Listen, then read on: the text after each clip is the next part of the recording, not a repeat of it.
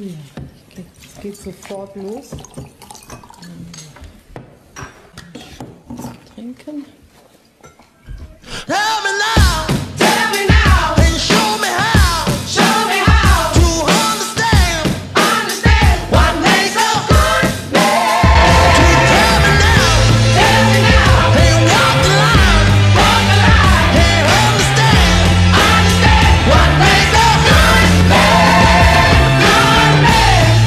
Sanft und schulisch. Der Oberstufen-Podcast. Mit Jans Pizzarella und Sebastian Renner. Hallo liebe Zuhörerinnen und Zuhörer und herzlich willkommen zur 20. Ausgabe von Sanft und Schulisch. Mein Name ist Sebastian Renner. Und mein Name ist Jans Pizzarella. Und meine Damen und Herren, ein kleiner Hinweis, falls ihr es noch nicht mitbekommen habt und ihr nicht immer bis zum Ende dran geblieben seid, bleibt immer bis zum Ende dran ab jetzt. Es gibt nämlich schon seit ein paar Folgen immer unser persönliches Meme der Woche ganz am Schluss. Also auch, also noch nach dem Outro-Song, ja, nach dem Songwunsch kommt da noch mal ein Meme. Also bleibt immer bis zum Schluss dran. Ganz wichtig, ja. Ne? Und bevor es losgeht, Leute, nehmt euch jetzt mal euer Handy in die Hand. Habt ihr? Okay? Ja? Gut. Dann geht ihr jetzt in den App Store oder Play Store bei euch auf dem Telefon und ladet euch die Luca-App runter. Und dann gebt ihr eure Kontaktdaten ein und dann scannt ihr hier einen beliebigen QR-Code ja, bei uns, checkt bei uns ein und dann können wir die Kontaktdaten nachvollziehen. Dann wissen wir, wer bei uns zuhört. Ne? Genau. Einfach QR-Code scannen und einchecken. So einfach kann das sein. Aber kann man das nicht manipulieren? Naja, da müsste mal jemand eine Folge drüber machen. Zwinker, zwinker, zwinker. Ja, bleibt dafür auf jeden Fall dran. Diese Woche, meine Damen und Herren, da gab es so einiges an Entscheidungen. Zum Beispiel hat die CDU-CSU Armin Laschet als ihren Kanzlerkandidaten festgelegt. Warum? Das können wir uns zumindest nicht erschließen. Armin Laschet Kanzlerkandidat. Der traurigste Satz der Welt. Und dabei ist es nicht mal ein Satz. Aber was kommt als nächstes, lieber CDU-Vorstand? Wählt ihr die Super League zum beliebtesten internationalen Fußballwettbewerb oder was? Die Umfragewerte von der CDU-CSU, die sind jetzt noch mehr im Keller, als sie es ohnehin schon waren. Die haben quasi ein zweites Kellergeschoss gebaut. So weit unten sind die jetzt. Die kratzen schon am Grundwasser. Und wenn sie Glück haben, dann stoßen die Umfragewerte bald auf Öl. Oder auf die Erde von Philipp Amthor. Aber Armin, Armin, kann, es kann schon sein, dass die CDU bei der Wahl deutlich hinter den Grünen landen wird, oder? Ich will da nicht spekulieren. Na gut. Braucht man aber ehrlich gesagt nicht viel spekulieren. Aber apropos Grüne. Die haben Annalena Baerbock zu ihrer Kanzlerkandidatin gemacht. Und meinem Empfinden zumindest nach wird es auch unsere nächste Bundeskanzlerin, wenn Markus Söder nicht Kanzlerkandidat wird. Ja, so viel ist für uns klar. Aber Herr Söder, kann man, kann man eigentlich sagen, dass man als CSU-Chef nicht darauf hätte bestehen müssen, Kanzler zu werden, bei diesen Umfragewerten von Laschet? Nein. Hm? Kann man nicht. Okay. Markus? Ja. Sehe ich anders? Sehe ich anders? Aber gut. Beim, vor allem beim Laschet. Hätte man, hätte man auch einfach mal stur bleiben müssen. Ach ja, der Laschet, der ist wirklich Kanzlerkandidat und diese Audio ist von ihm jetzt aufgetaucht, nachdem er seine Kandidatur gefeiert hat. So, guten Tag, ne? Ich möchte gerne mit meiner Bundeskanzlerin sprechen, ne? Ich werde hier eingesperrt wegen äh, 1,67 Promille. Da hat der Armin mal ein bisschen ja, gefeiert, die Kanzlerkandidatur, oder was? Vielleicht war das gar nicht Armin Laschet, aber egal, das kann man ja im Podcast nicht nachweisen, weil man hört ja nur und sieht gar nichts. Hm, Dem Mann, also Armin Laschet, dem kann man jetzt einfach nur diesen Satz von Christian Lindner ans Herz legen. unsere Maxime, ra- ran an die Arbeit, Arbeit bewältigen, Probleme sind nur dornige Chancen. Also, also ganz kurz, ganz kurz, das ist das Problem beim Podcast, wenn ihr jetzt das Video sehen würdet. Ich muss ganz kurz, äh, Respekt an Christian Lindner für diese extrem schö äh, schöne Kuhkrawatte.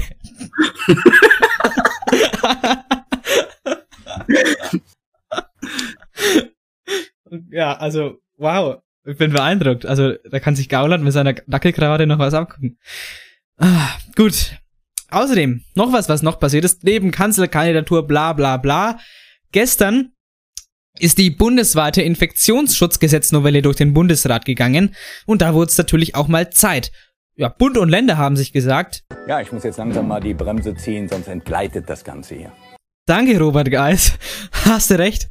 Und on top kommt noch, dass die AstraZeneca-Vakzine in Bayern, Mecklenburg-Vorpommern und Berlin unter anderem nicht mehr an die Priorisierung gebunden ist. Das kann jetzt jedem ab 18 Jahren verimpft werden. Das Interview mit dem bayerischen Gesundheitsminister dazu, das hat mich an jemanden erinnert. Ab wann gilt das, Herr Minister? Das gilt ab jetzt. Ab sofort. Und- Sofort. Unverzüglich. Und unverzüglich. ja, das, ist, das hört sich doch voll an. Hat mich voll erinnert an Günter Schabowski. Ab wann gilt das, Herr Minister? Das tritt nach meiner Kenntnis ist das sofort. Unverzüglich. Naja, vielleicht fällt ja auch demnächst mal in der Gegend eine Eine Mauer. Mauer. Genau. Ähm, man kann schon sagen, das Impfen nimmt jetzt allgemein richtig Fahrt auf. Wir hören uns die Zahlen später nochmal an. Bundesgesundheitsminister Spahn, der hat so reagiert. Boah, Leute! Super Job. Wahnsinn! Perfekt. Wir haben es geschafft in drei Monaten. Aus Scheiße Danke Gold euch. Ich, ich weiß nicht warum, aber man kann so viele Szenen mit den Geissens einfach hier nachstellen. Es ist so gut, ne? Naja. Und vielleicht habt ihr es ja mitbekommen, wir haben es gerade angesprochen, die Super League. Europas Topvereine haben sich einfach mal so zusammengeschlossen und eine Super League gegründet, ja, bei der man ohne sportliche Qualifikation immer mit dabei ist. Und warum macht man das? Kohle. Darunter war der Liverpool FC, Arsenal, Chelsea, Atletico Madrid und der FCN, also Europas Topclubs, meine Damen und Herren, ja. Der UEFA-Chef betitelte dieses Vorhaben als Spucken ins Gesicht der Fans. Da bin ich ja beruhigt, dass die WM im Winter im Menschenunrechtsstaat Katar kein Spucken ins Gesicht der Fans ist. Ja? Und damit, meine Damen und Herren, herzlich willkommen bei der Super League der deutschen Podcast-Unterhaltung. Willkommen zur 20. Folge von Sanft und Schulisch. Hallo!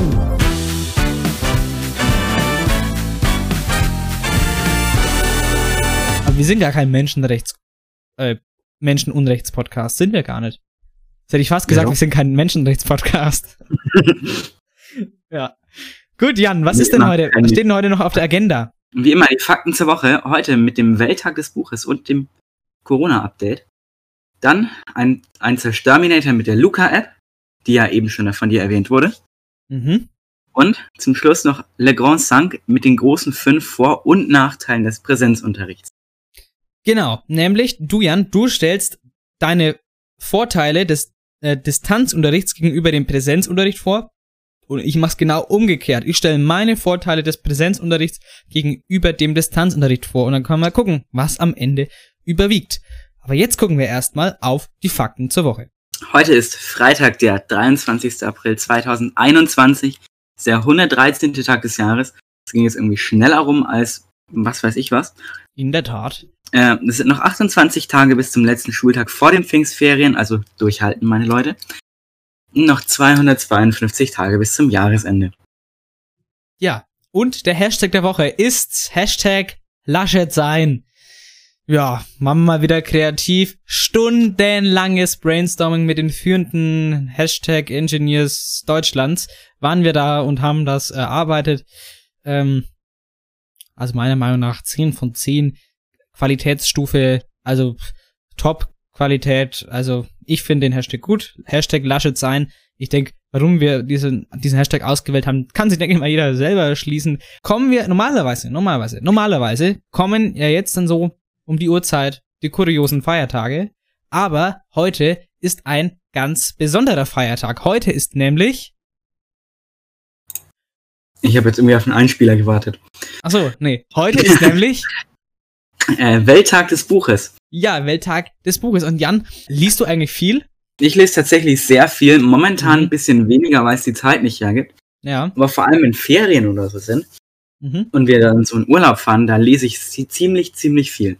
Ich muss sagen, ich habe äh, früher sehr viel gelesen. Heutzutage wird's bei, ist es bei mir meistens so, dass ich, ähm, was einfach nach, nach einem stressigen Tag, ähm, dass ich, oder nach einem stressigen Schultag zum Beispiel, dass ich dann kein Buch lese, sondern eher ein Spiel dann spiele, ja, keine Ahnung. Ich kann da dann besser entspannen, aber an sich, wenn man mal wirklich Zeit hat und wirklich, also sich darauf einlassen kann, auf eine richtig schöne Geschichte, dann ist ein Buch auch im Jahre 2021 immer noch eine sehr schöne Sache.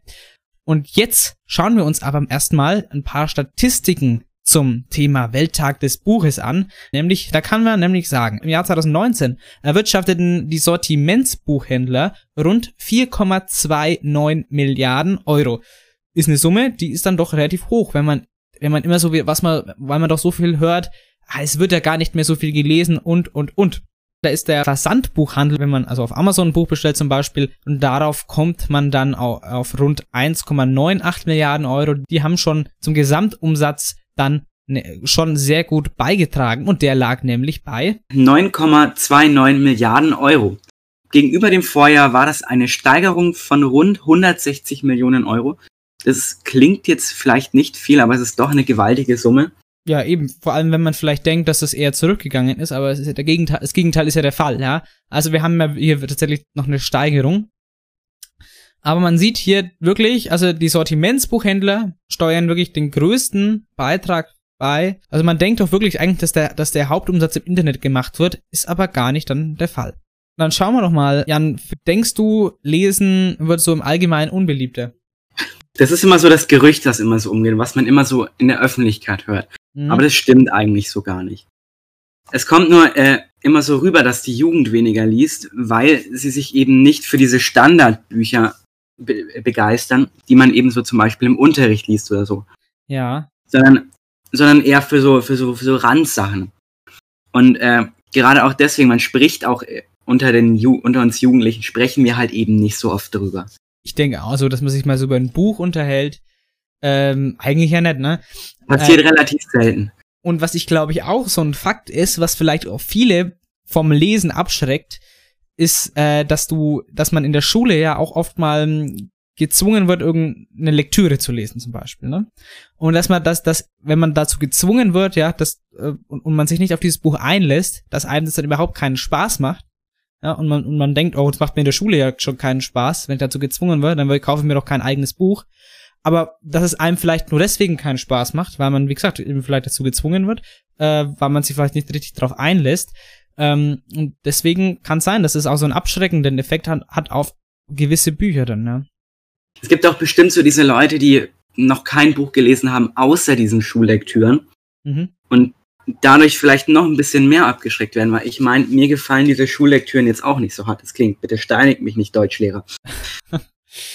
naja, kann man schon machen für die Aus. Nein, also ähm, stimmt schon, ja. Also dass natürlich äh, wahrscheinlich für Schülerinnen und Schüler mehr äh, belletristische Werke geeignet sind und nicht wirklich äh, ja Jahrhunderte alte Bücher, äh, tatsächlich dann wahrscheinlich eher aktuelleres meistens dann für Schülerinnen und Schüler geeignet, aber es muss ja nicht immer so eine große Lektüre sein, es kann ja auch einfach wirklich nur reine Unterhaltung sein. Und das ist ja, das ist ja das, ja auch das Tolle am Lesen, es gibt eine Hülle, Hülle und Fülle an Büchern, ja, also von, von, von Genres überall.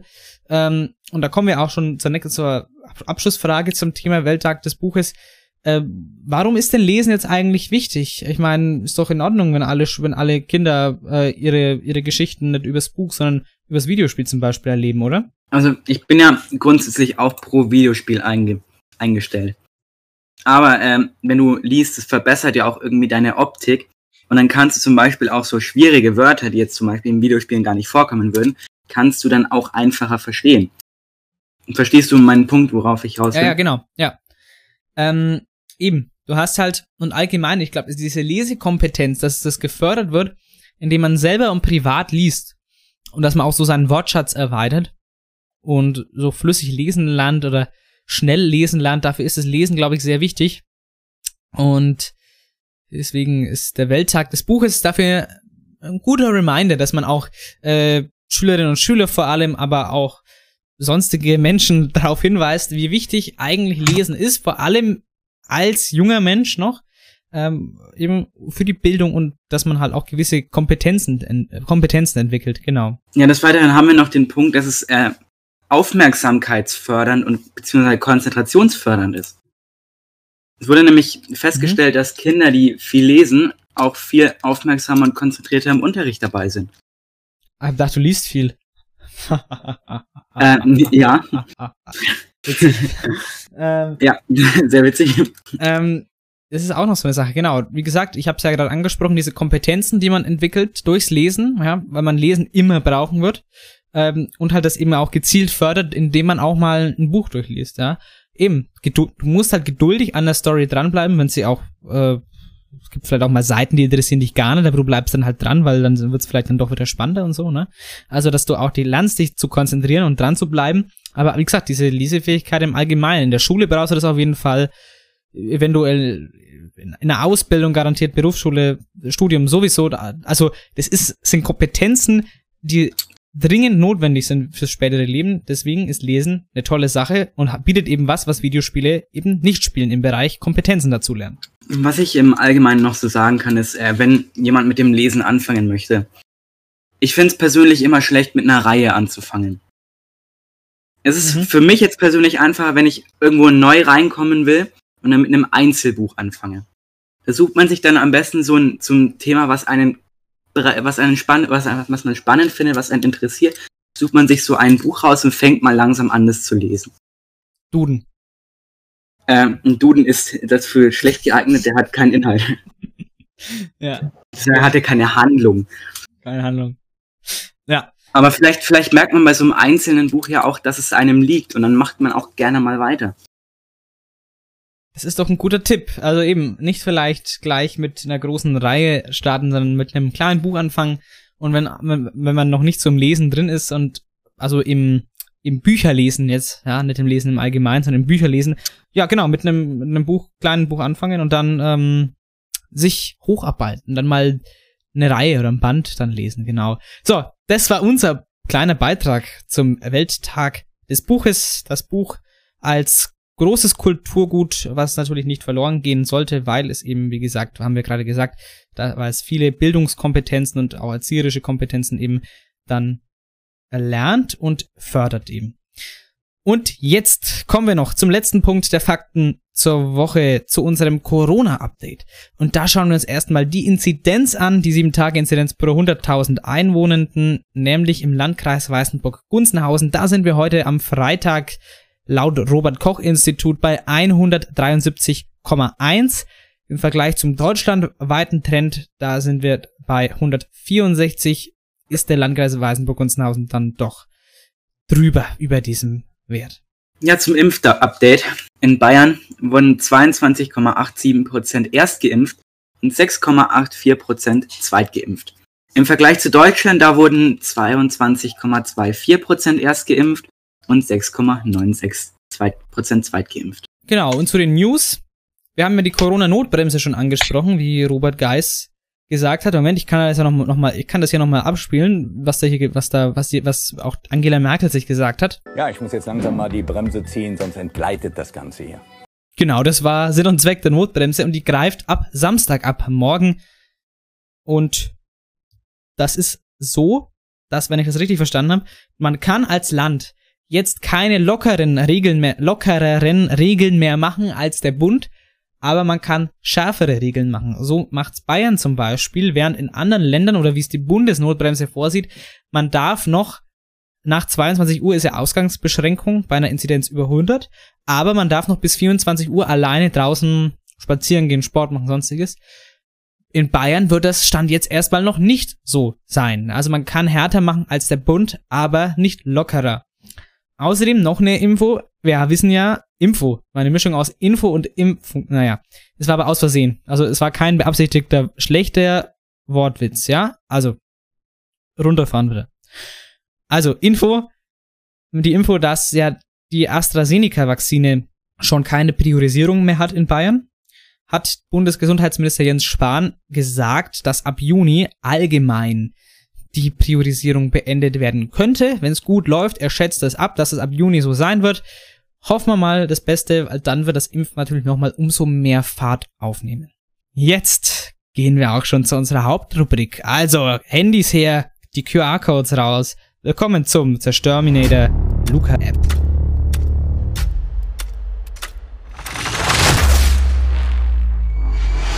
Zerstörminator.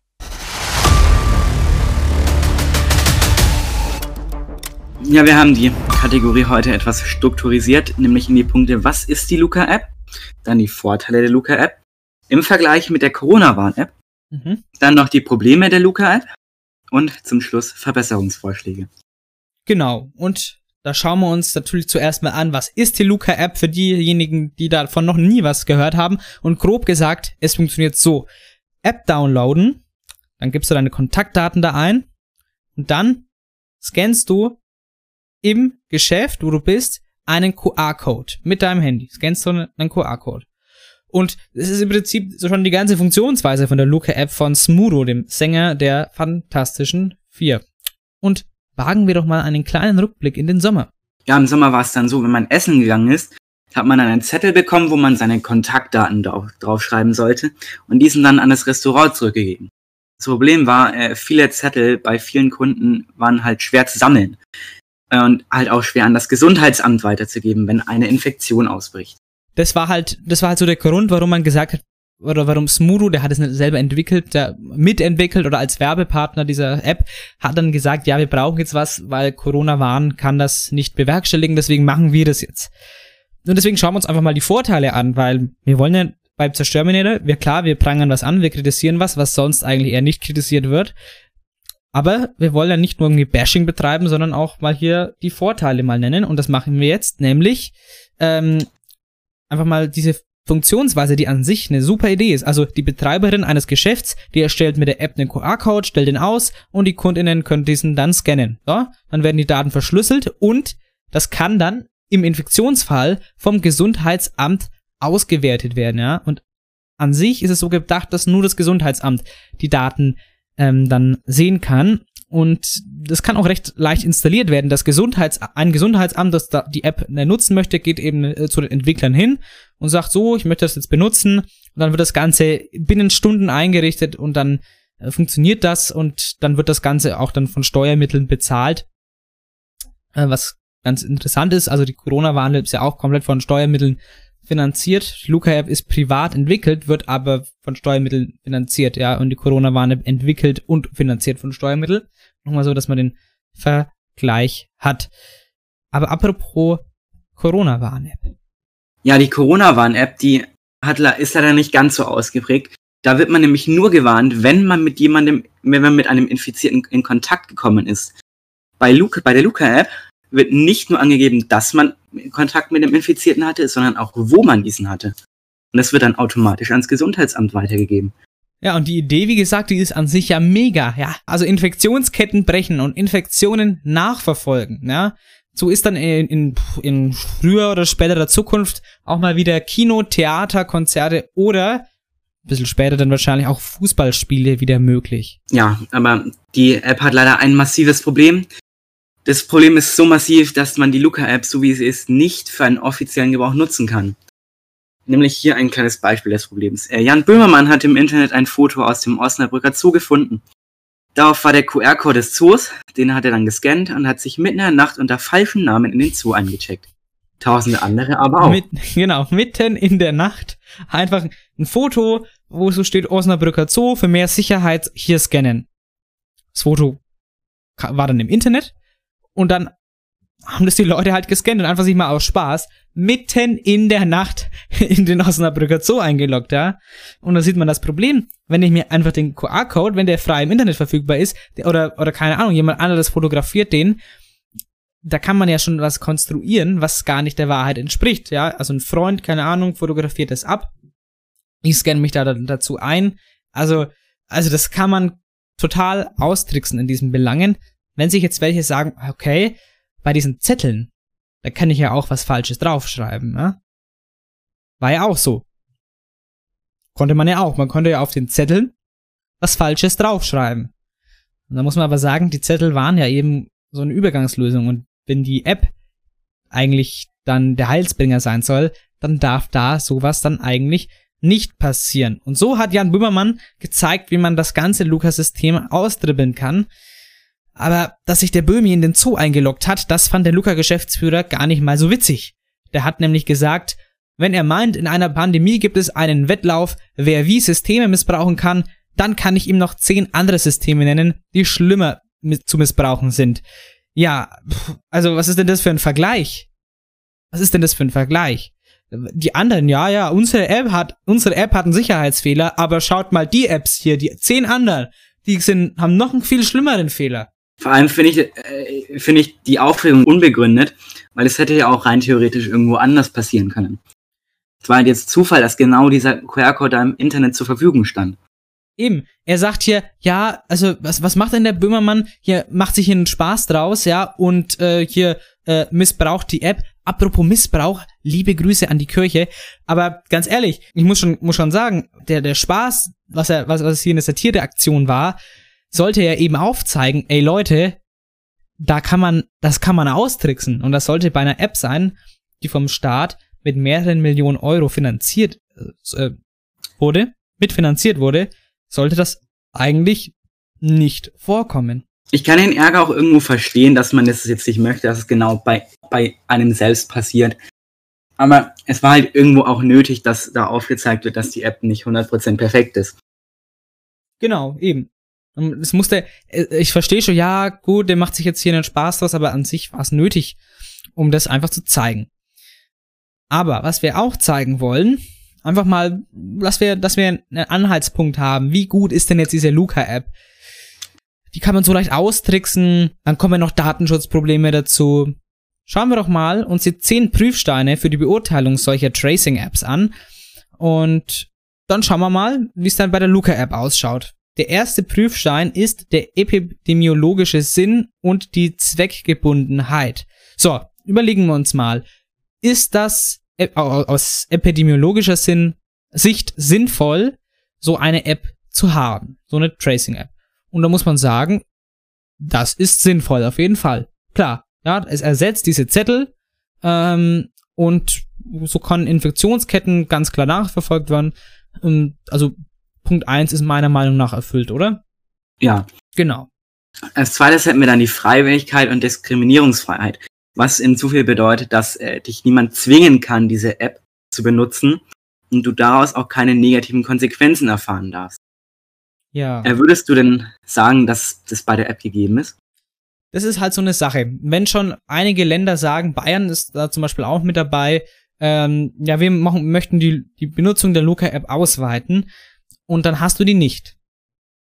Dann wär's bei dem Punkt Diskriminierungsfreiheit und Freiwilligkeit ein Problem, wenn ich jetzt einen Nachteil hätte, wenn ich die Luca-App nicht installiert habe.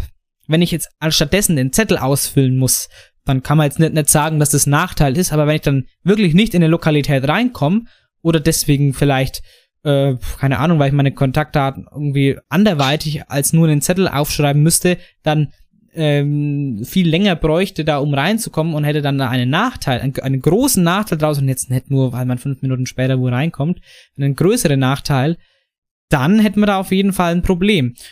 Und da muss man halt gucken. Die Luca-App, wenn die, dass man halt da schaut, klar, Luca-App ausweiten, wenn man das denn möchte, dann muss man auch gute Alternativen haben, dass man da eben jetzt nicht benachteiligt wird, nur weil man die nicht hat. Da muss man drauf gucken.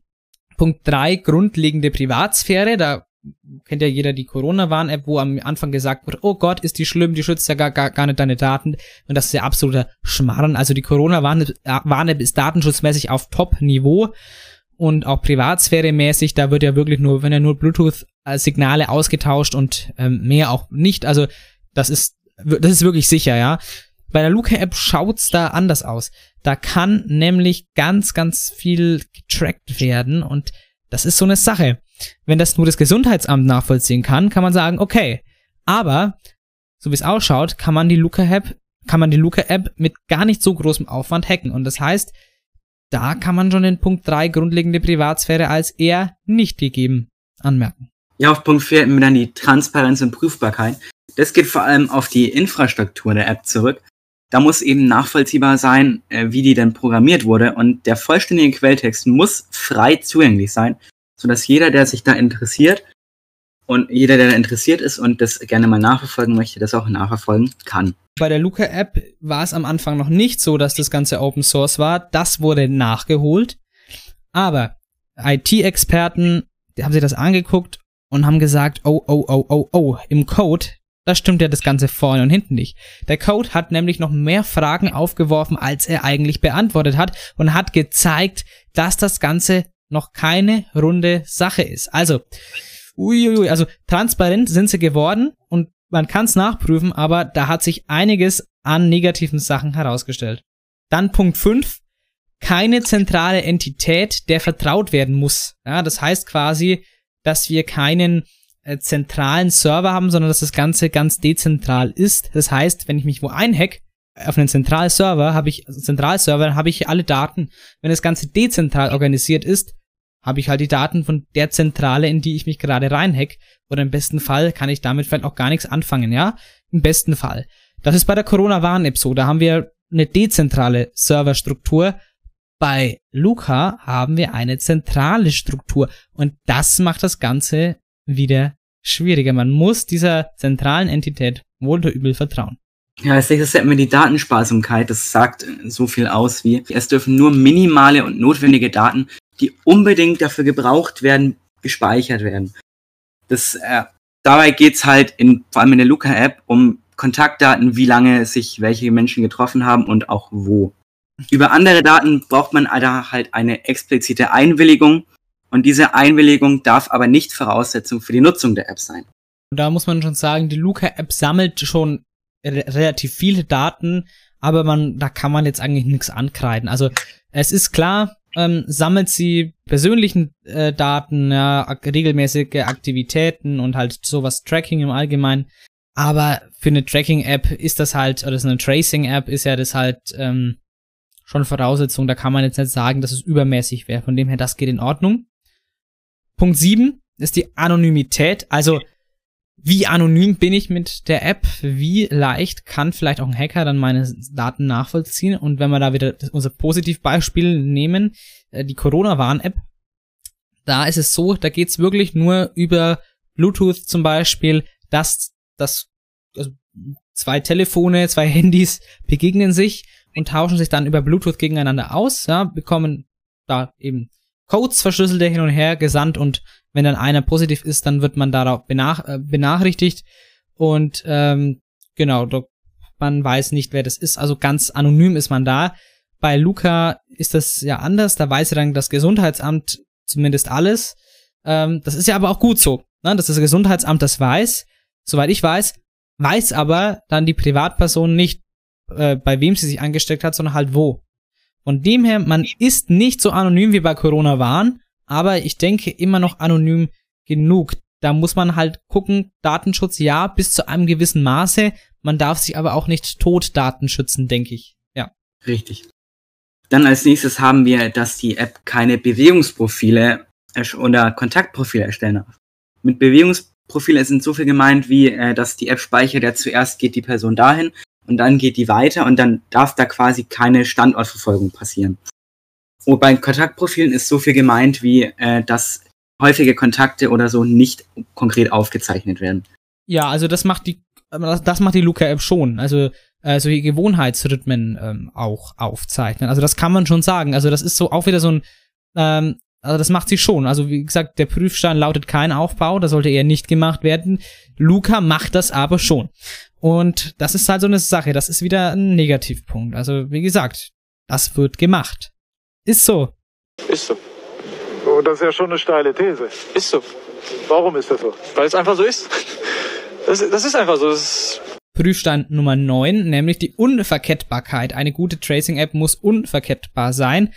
Das bedeutet, dass das Design der ID-Generierung so gestaltet sein muss, dass diese ohne den Besitz des privaten Schlüssels nicht verkettbar sind. Ja, und was heißt das jetzt? Sie dürfen nicht aus anderweitigen Daten abgeleitet werden. Also egal auf welchem Weg IDs im Infektionsfall kommuniziert werden, muss ausgeschlossen sein, dass die gesammelten Kontakt-Tracing-Daten über längere Zeiträume verkettet werden können.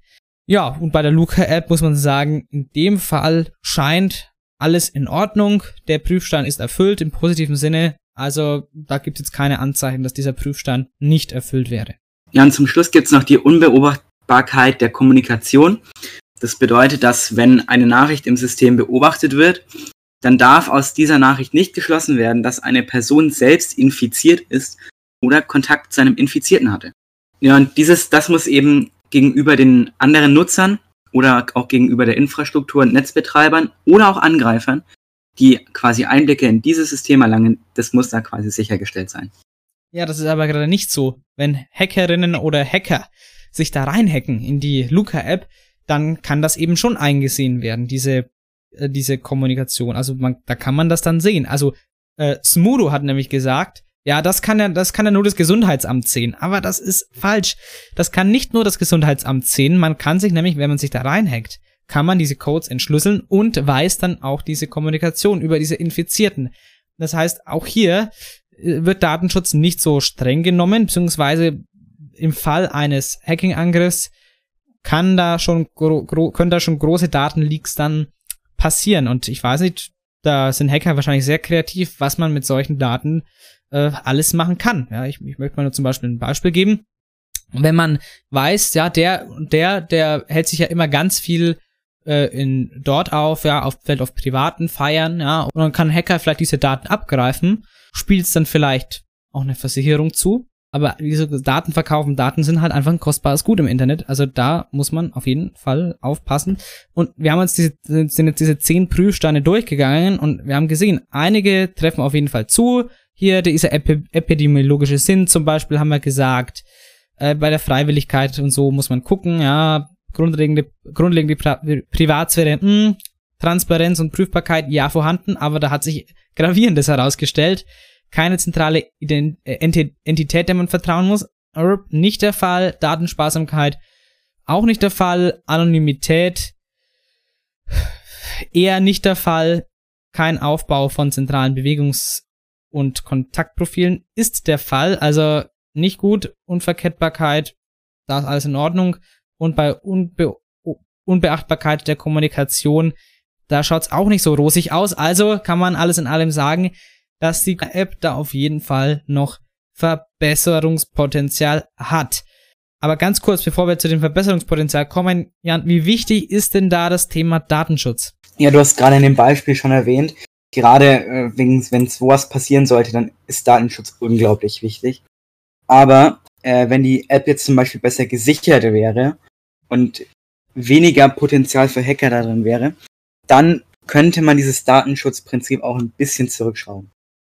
Ich denke auch. Also vor allem das, das Gesundheitsamt finde ich ja gut, wenn das viele Daten hat, aber wenn das halt, wenn Leute das hacken und dann diese ganzen Daten haben und nicht so wie Smudo sagt, das kriegt ja nur das Gesundheitsamt, dann finde ich das kritisch, ja. Dann muss man da auf jeden Fall aufpassen, aber an sich stimmt schon Datenschutz dann nicht allzu hoch nehmen. Es gilt ja eine Pandemie zu bekämpfen, aber bei Hackerangriffen muss man da auf jeden Fall vorsichtiger sein. Und was man auch noch sagen muss, diese Features, also dass man wo einchecken kann in eine Fire ja, und dass dann da die Kontakte nachverfolgt werden können, das soll bei Co Corona-Warn auf jeden Fall noch kommen. Und das würde die Luca-App auf jeden Fall obsolet machen. Und dann würde ich auf jeden Fall viel lieber die Corona-Warn-App nutzen, weil die einfach einen deutlich besseren Datenschutz hat. Richtig. So, was kann man denn jetzt besser machen? Ja, man kann zum Beispiel besser machen, dass ein amtlicher Lichtbildausweis benötigt wird, um quasi irgendwo einzuchecken. Genau.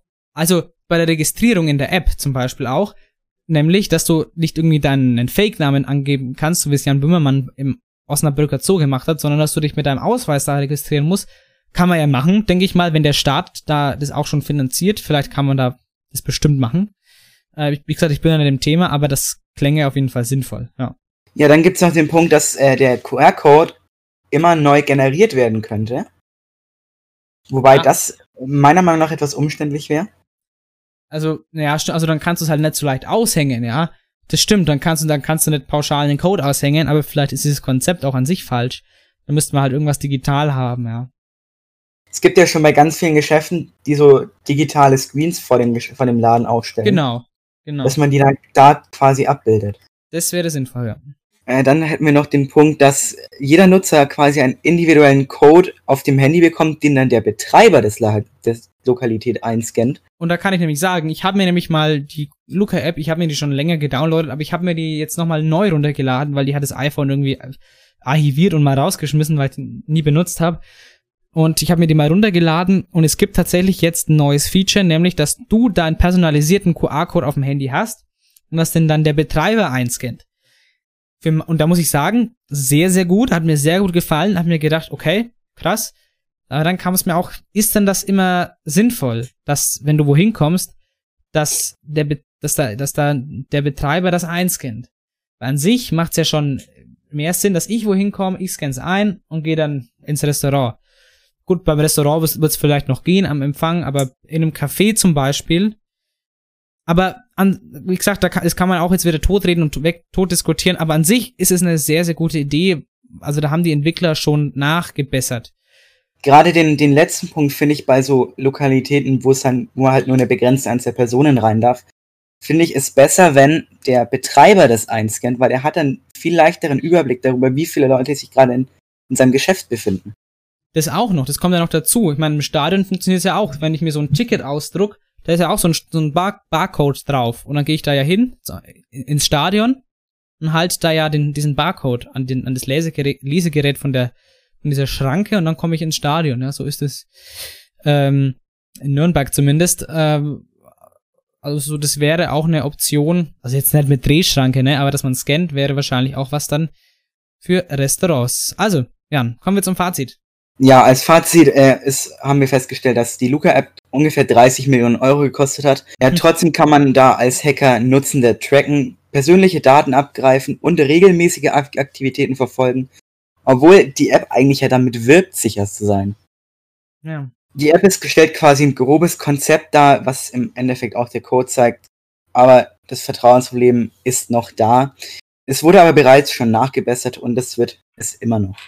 Also, deswegen müsste der Titel korrekterweise lauten, warum die Luca-App, so wie sie jetzt ist, keine gute Idee ist. Aber man muss sagen, an sich ist die Idee, haben wir ja gesagt, die Idee der Luca-App ist ganz klasse. Vielleicht wird's auch obsolet durch die ähm, Corona-Warn, wenn da nachgebessert wird. Aber an sich finden wir das Konzept gut. Aber es gibt Vertrauensprobleme, es gibt Sicherheitslücken, man kann es im Moment noch zu leicht austricksen hoffen wir da auf Nachbesserung. Was jetzt aber kommt, meine Damen und Herren, ist unsere Rubrik Les Grands Sacs. Les Grands 5. Définis par Rainer Escuzzarella. So, meine Damen und Herren, wir kommen zu unserer Rubrik Les Grands Cinq, die großen fünf, nämlich heute die großen fünf Vorteile des Distanzunterrichts gegenüber dem Präsenzunterricht und die großen fünf Vorteile des Präsenzunterrichts gegenüber dem Distanzunterricht. Habe ich jetzt damals das gleiche gesagt? Ich war gerade geistig so durch, dass ich das gar nicht mitbekommen hätte. Naja, Jan. einmal das eine und einmal in die andere Richtung. Ist ja auch nicht so schwer zu verstehen. Also Jan, du fängst immer an mit dein, also der Jan kümmert sich heute um die Vorteile des äh, Distanzunterrichts und ich mich um die Vorteile des Präsenzunterrichts und das machen wir immer ab, immer abwechselnd. Und der Jan fängt mal mit seinem Platz 5 an. Äh, ich würde jetzt mal ganz grob anfangen, dass man sich im Distanzunterricht seine eigenen Unterrichtsschwerpunkte setzen kann. Mhm. Ich habe das jetzt persönlich nur auf Platz 5 gelegt, weil das mal abseits von den Videokonferenzen gilt. Aber jetzt stell dir mal vor, du hast da so einen Schwall Aufgaben reinbekommen. Und dann merkst du irgendwann, ah, das eine Thema, das kann ich ganz gut. Und das andere, das kann ich jetzt nicht so gut. Dann kannst du dich ja mehr in das andere, in das, was du nicht so gut kannst, reinfuchsen. Und das hast du eben im normalen Unterricht nicht. Da musst Mhm. du dich eben genau an das halten, was da gerade abgeht. Stimmt, ja. Kann ich auf jeden Fall nachvollziehen, ja. Mein Platz 5, also mein Vorteil des Präsenzunterrichts, ist das bessere Vermitteln vor allem von schwierigen Lerninhalten. Und da muss ich sagen, das war vielleicht, das war vor allem noch letztes Jahr im Distanzunterricht der 10. Klasse, fand ich das ein größeres Problem, wo man auch äh, viel Stoff hatte und dass ich das selber beibringen musste ohne Videokonferenzen. Das geht mit Videokonferenzen, muss man auch sagen, sehr gut. Aber gerade wenn man die nicht hat und sich was selber beibringen müsste, dann geht das einfach in Präsenz besser. Man kann direkt eine Frage stellen, wenn man eine hat. Sonst müsste man halt natürlich eine Mail schreiben, außer wie gesagt, das ist eine Videokonferenz. Aber sonst ist das, geht es im Präsenzunterricht, schwierige Lerninhalte zu vermitteln, an sich besser. Da würde ich dir auch auf jeden Fall zustimmen. Jo. Dann äh, habe ich als nächstes, dass sich das Unterrichtsklima quasi bessert, weil es keinen negativen Gruppendruck gibt und somit auch kein Mobbing entstehen kann. Wenn jeder für sich selber lernt, Mhm. dann gibt es niemanden, dann gibt es quasi nichts, wofür man andere ärgern kann. Das stimmt, das ist ganz interessant. Das habe ich so, das habe ich, das habe ich zum Beispiel noch nie, noch nie bedacht. Das stimmt. Ja, also, ich weiß nicht, es gibt ja bestimmt mal, keine Ahnung, schlechter Schüler, schlechte Schülerin, äh, der oder die sich dann, keine Ahnung, gemobbt fühlt, weil man eine schlechte Note bekommen hat. Äh, und dann wird man deswegen, ja, ausgelacht. Äh, klar. Oder weil man vielleicht auch einfach nicht so gut ist wie die anderen. Das kann natürlich im Distanzunterricht auch nicht passieren. Ja. Mein Platz 4 ist einfach der geregelte Tagesablauf. Du hast deinen festen Zeitpunkt, wann du aufstehst. Du hast deinen geregelten Zeitpunkt, wann du in der Schule ankommst, wann du nach, nach Hause kommst und kannst den Tag planen. Und ich bin so ein Mensch, der viel plant. Ähm, und deswegen muss ich sagen, gut, ansonsten plane ich mir das halt selber. Äh, aber manchmal ist man selber inkonsequent und der innere Schweinehund gewinnt. Das heißt, wenn man quasi schon so einen Tagesablauf an die Hand kommt, finde ich das gar nicht schlecht, meistens. Ja, äh, dem, dem muss ich gleich mal mit meinem Punkt 3 widersprechen, nämlich, dass man eben keinen, Keinen festen Tagesablauf hat, sondern sich quasi alles einteilen kann, wie man gerade möchte. Mhm. Und das finde ich, das finde ich gerade spannend, wenn man, wenn, also ich habe mir das jetzt ganz oft zugelegt, dass äh, ich zum Beispiel eine Aufgabe gemacht habe, habe ich mal irgendwie eine Folge von einer Serie geschaut oder irgendwie sowas. Und dann habe ich die nächste Aufgabe gemacht. Mhm. Das, da gibt's nur das kleine Problem, dass man sich halt eben auch dann halten muss. Aber wenn man das schafft, dann finde ich das eigentlich besser, wenn man sich das selber so festlegen kann, wie man gerade möchte.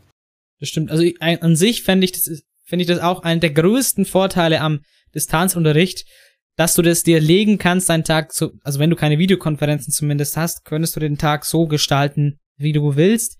Klar, das kannst du bei Videokonferenzen dann irgendwie noch auch machen, aber es ist halt dann deutlich eingeschränkter.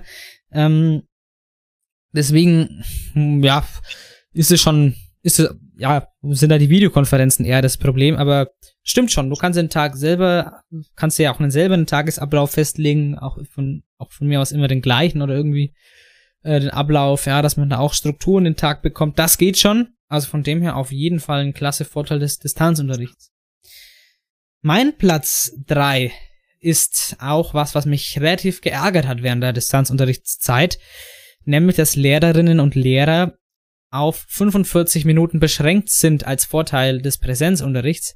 Nämlich im Distanzunterricht ist es halt dann oftmals so, dass eventuell Unterrichtsstunden überzogen werden, dass es dann halt einfach mal länger dauert, als es eigentlich angesetzt ist und länger dauert, als man eigentlich in der Schule machen könnte. Dann aber noch eine Hausaufgabe on top kommt und du wirklich lange, lange dran sitzt dann an der Aufgabe, ja. Oder an, an dem Fach. Mhm.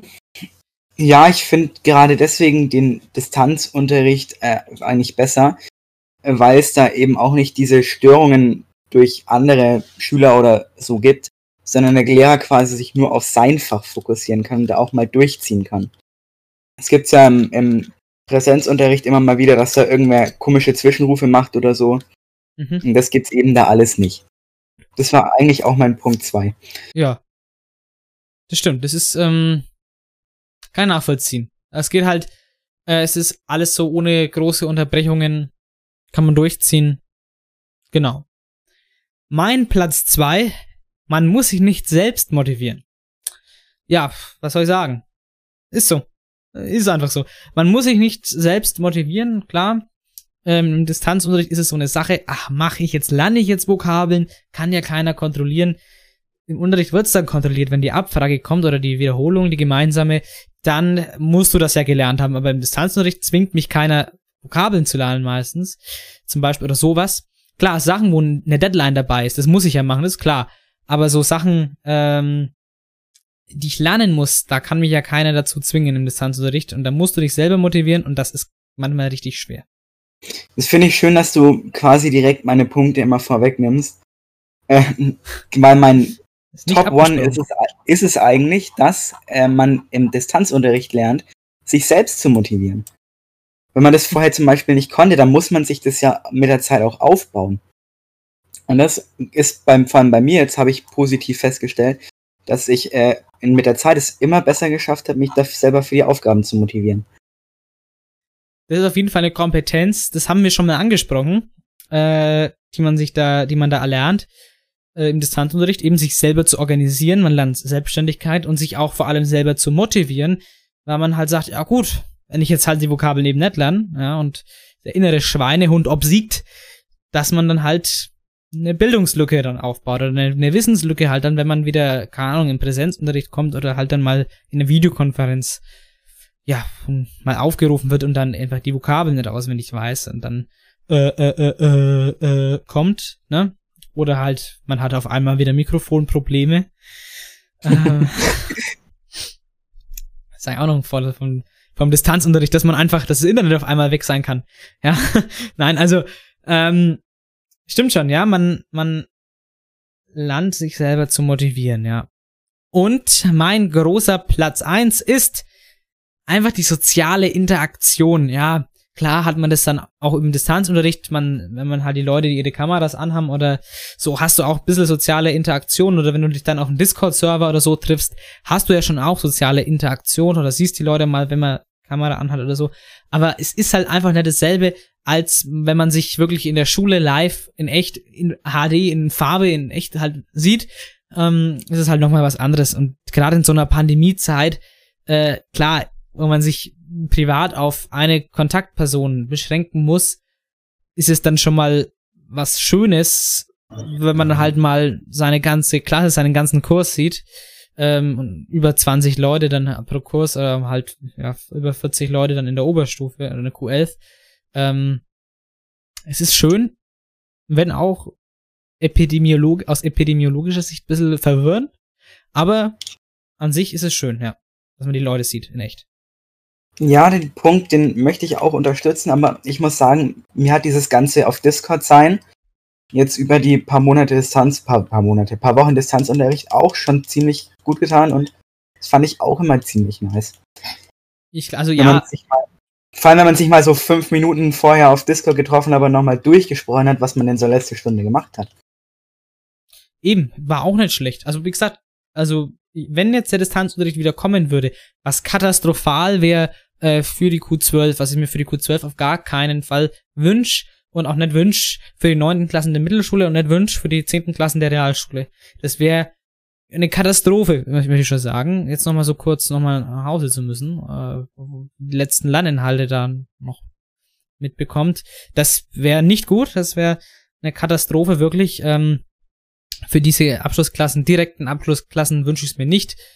Wir als Q11, als erweiterte Abschlussklasse, da wäre es jetzt gar nicht so schlimm, fände ich, aber an sich, rein, rein vom Wissen her, denke ich mal, ist das Ganze in Präsenz schon sinnvoller und effektiver zu gestalten. Ja, meine Damen und Herren, das war sanft und schulisch Folge 20. Das war ja unser zweiter runder Geburtstag hier. Der zweite runder Geburtstag. Krass, ne? Wie schnell es eigentlich rumgegangen ist. 20, 20 Folgen, was sich das mal auf der Zunge zergehen lässt und man denkt, dass alle Folgen so zwischen 45 und 60 Minuten lang sind. 20 Folgen und dann kommen ja noch die äh, sieben, sieben waren's. Äh, sanft und taumschulisch Folgen und ein paar sanft und schulisch Update Folgen, da kommt schon was zusammen. Also, bin schon gespannt auf die Statistiken am Ende des Jahres. Aber gut. Ja. Jetzt kommt noch mein Songwunsch. Ich wünsche mir Somebody That I Used to Know von Fa Farizki. Das ist ein, eine Remix-Version, nämlich ich packe ja immer ganz gerne so Remixes, Cover, Live-Versionen auf die Nachsitzen-Playlist. Ja, genau. Das ist mein Song für diese Woche. Ich dachte kurz, du sagst von Farid Bang. Nee, nicht von Farid Bang. Der, obwohl es auch eine witzige Version, wenn Farid Bang einfach so Pop-Songs covert. Wäre eine gute Sollten wir mal als. Marketing-Idee vorschlagen. Ja.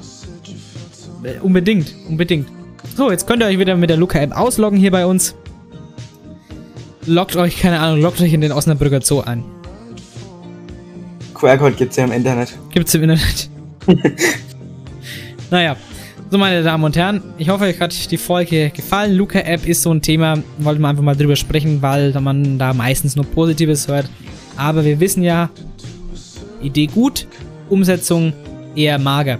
Gibt auch genug Videos auf YouTube, wenn man sich dann noch weiter informieren möchte. Ja, diese ganzen, ähm, auch was die Entwicklung der App bedingt und solche Sachen, können wir ja gar nicht so ausführlich drüber sprechen. Ähm, da sind wir einfach nicht im Thema, aber äh, da gibt es im Internet, wer, wen das interessiert, wie das vom Code und so, wie das da schlecht gemacht ist, kann da auf jeden Fall im Internet weiter recherchieren. Wir verabschieden uns, wir hören uns dann nächste Woche wieder. Bleibt gesund, bleibt stabil und wir hören uns für.